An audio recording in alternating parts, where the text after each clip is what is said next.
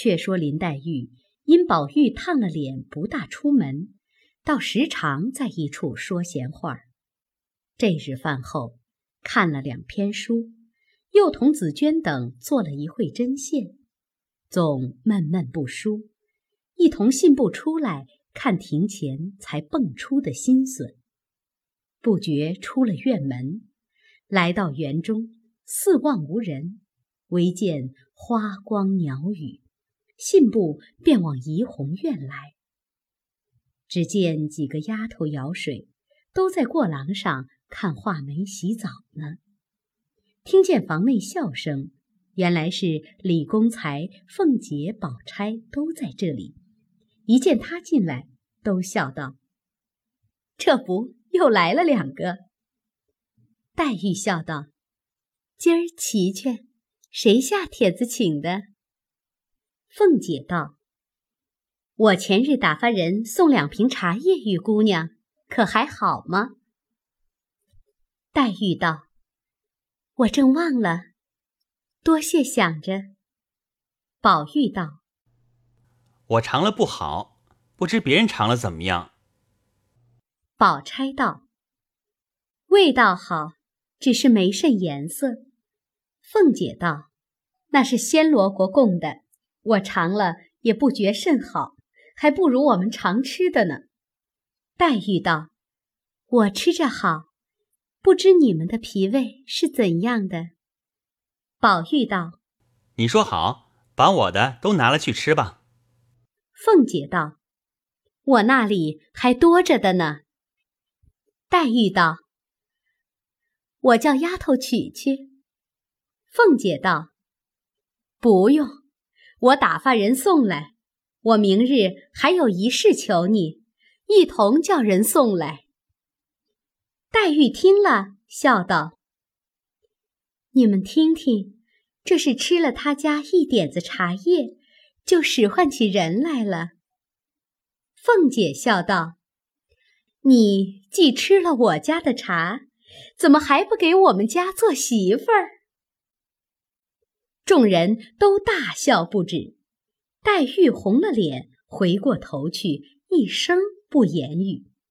宝钗笑道：“我们二嫂子的诙谐是好的。”黛玉道：“什么诙谐？不过是贫嘴贱舌的讨人厌罢了。”呸！说着又啐了一口。凤姐道：“你替我家做了媳妇儿，少些什么？”指着宝玉道：“你瞧瞧，人物配不上，门第儿配不上，根筋儿家私配不上，哪一点儿玷辱了你？”黛玉起身便走。宝钗叫道：“平儿急了，还不回来呢，走了倒没意思。”说着站起来拉住，才至房门，只见赵姨娘和周姨娘2个人都来瞧宝玉。宝玉与众人都起身让座，独凤姐不理。宝钗正欲说话，只见王夫人房里的丫头来说：“舅太太来了，请奶奶姑娘们出去呢。”李公才连忙同着凤姐儿走了，赵周2人也辞了出去。宝玉道：“我不能出去，你们好歹别叫舅母进来。”又说：“李妹妹，你略站一站，与你说句话。”凤姐听了，回头向林黛玉道：“有人叫你说话呢。”便把黛玉往后一推，和李纨一同去了。这里宝玉拉了黛玉的手，只是笑又不说话。黛玉不觉又红了脸，正着要走。宝玉道：“哎呦，好头疼。”黛玉道：“该，阿弥陀佛。”宝玉大叫一声，将身一跳，离地有3-4尺高，口内乱嚷，尽是胡话。黛玉并众丫鬟都吓慌了，忙报知王夫人与贾母。此时王子腾的夫人也在这里，都一起来看。宝玉一发拿刀弄杖，寻死觅活的，闹得天翻地覆。贾母王夫人一见，吓得抖衣乱战，儿一声肉一声，放声大哭，于是惊动了众人，连贾赦、邢夫人、贾珍、贾政，并脸容、云平、薛姨妈、薛蟠，并周瑞家的一干家中上下人等，并丫鬟媳妇们都来园内看事，当时乱麻一般，正没个主意，只见凤姐手持一把明晃晃的刀砍进园来，见鸡杀鸡，见犬杀犬，见了人瞪着眼就要杀人。众人一发慌了，周瑞媳妇带着几个力大的女人上去抱住，夺了刀抬回房中。平儿、风儿等哭得哀天叫地，贾政也心中着忙，当下众人七言八语，有说送岁的，有说跳神的，有见玉皇阁张道士捉怪的，整闹了半日，祈求祷告，百般医治，并不见好。日落后，王子腾夫人告辞去了。次日，王子腾也来问候，接着小史侯家、邢夫人弟兄并各亲戚都来瞧看，也有送符水的，也有见僧道的，也有见医的。他叔嫂二人一发糊涂，不省人事，身热如火，在床上乱说，到夜里更甚。因此那些婆子丫鬟不敢上前，故将他叔嫂二人都搬到王夫人的上房内，着人轮班守侍。贾母、王夫人、邢夫人并薛姨妈寸步不离，只围着哭。此时贾赦、贾政又恐哭坏了贾母，日夜熬油费火，闹得上下不安。贾赦还各处去寻觅僧道，贾政见不效验，因阻贾赦道：“儿女之术总由天命，非人力可抢。他二人之病，百般医治不效，想是天意该如此，也只好由他去。”贾赦不理，仍是百般忙乱。看看三日光阴，那凤姐、宝玉躺在床上，连气息都微了。何家都说没了指望了，忙得将他二人的后事都置备下了。贾母、王夫人、贾琏、平儿、袭人等更哭得死去活来，只有赵姨娘外面假作忧愁，心中嗔怨。至第四日早，宝玉忽睁开眼，向贾母说道：“从今以后我可不在你家了，快打发我走吧。”贾母听见这话，如同摘了心肝一般。赵姨娘在旁劝道：“老太太也不必过于悲痛，哥儿已是不中用了，不如把哥儿的衣服穿好，让他早些回去，也免他受些苦。只管舍不得他，这口气不断，他在那里也受罪不安。”这些话没说完，被贾母、赵琏啐了一口唾沫，骂道：“呸！烂了舌头的混账老婆，怎么见得不中用了？你愿意他死了，有什么好处？你别做梦！他死了，我只和你们要命，都是你们素日挑唆着，逼他念书写字，把胆子吓破了，见了他老子就像个避猫鼠一样。都不是你们这起小妇挑唆的。这回子逼死了他，你们就随了心了。我饶哪一个？我饶哪一个？一面哭一面骂。贾政在旁听见这些话，心里越发着急，忙喝退了赵姨娘，委婉劝解了一番。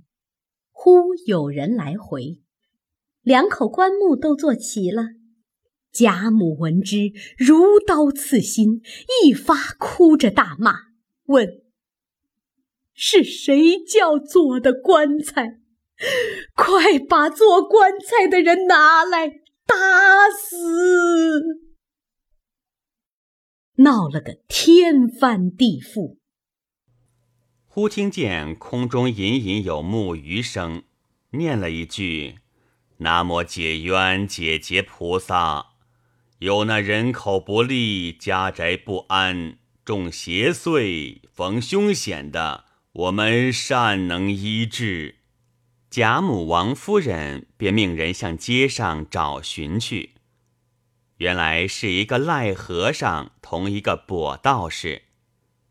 那和尚是怎的模样？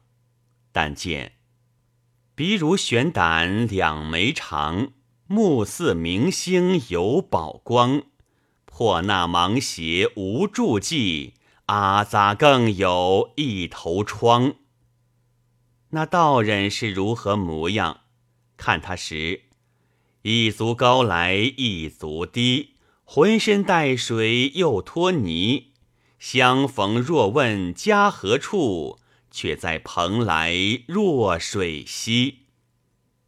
贾政因命人请了进来，问他二人在何山修道。那僧笑道：长官不消多话，因知府上人口欠安，特来医治的。贾政道：有两个人中了邪，不知有何方可治。那道人笑道：你家现有稀世之宝，可治此病，何须问方？贾政心中便动了，因道：小儿生时虽带了一块玉来，上面刻着能除凶邪，然亦未见灵效。那僧道：长官有所不知，那宝玉原是灵的，只因为声色获利所迷，故此不灵了。你今将此宝取出来，待我持诵持诵，就依旧灵了。贾政便向宝玉像上取下那块玉来，递与他二人。那和尚擎在掌上，长叹一声道：青埂峰下，别来13载矣，人世光阴迅速，尘缘未断，奈何奈何！可羡你当日那段好处，天不居兮，地不积，心头无喜亦无悲，只因锻炼通灵后，便向人间惹是非。可惜今日这番经历呀，粉字之痕污宝光，房龙日夜困鸳鸯，沉酣一梦终须醒，冤债长清好散场。念毕，又磨弄了一会儿，说了些疯话，递与贾政道：此物已灵，不可亵渎，悬于卧室剑上，除自己亲人外，不可令阴人冲犯。33日之后，保管好了。贾政忙命人让茶，那二人已经走了，只得依言而行。凤姐、宝玉过一日好似一日的，渐渐醒来，知道饿了，贾母、王夫人才放了心。众姊妹都在外间听消息，黛玉先念一声佛，宝钗笑而不言。惜春道：“宝姐姐笑什么？”宝钗道：“我笑如来佛比人还忙，又要度化众生，又要保佑人家病痛，都叫他速好，又要管人家的婚姻，叫他成就。你说可忙不忙？可好笑不好笑？”一时林黛玉红了脸，啐了一口道：“呸！你们都不是好人，再不跟着好人学，只跟着凤丫头学的贫嘴。”一面说，一面掀帘子出去了。欲知端详，下回分解。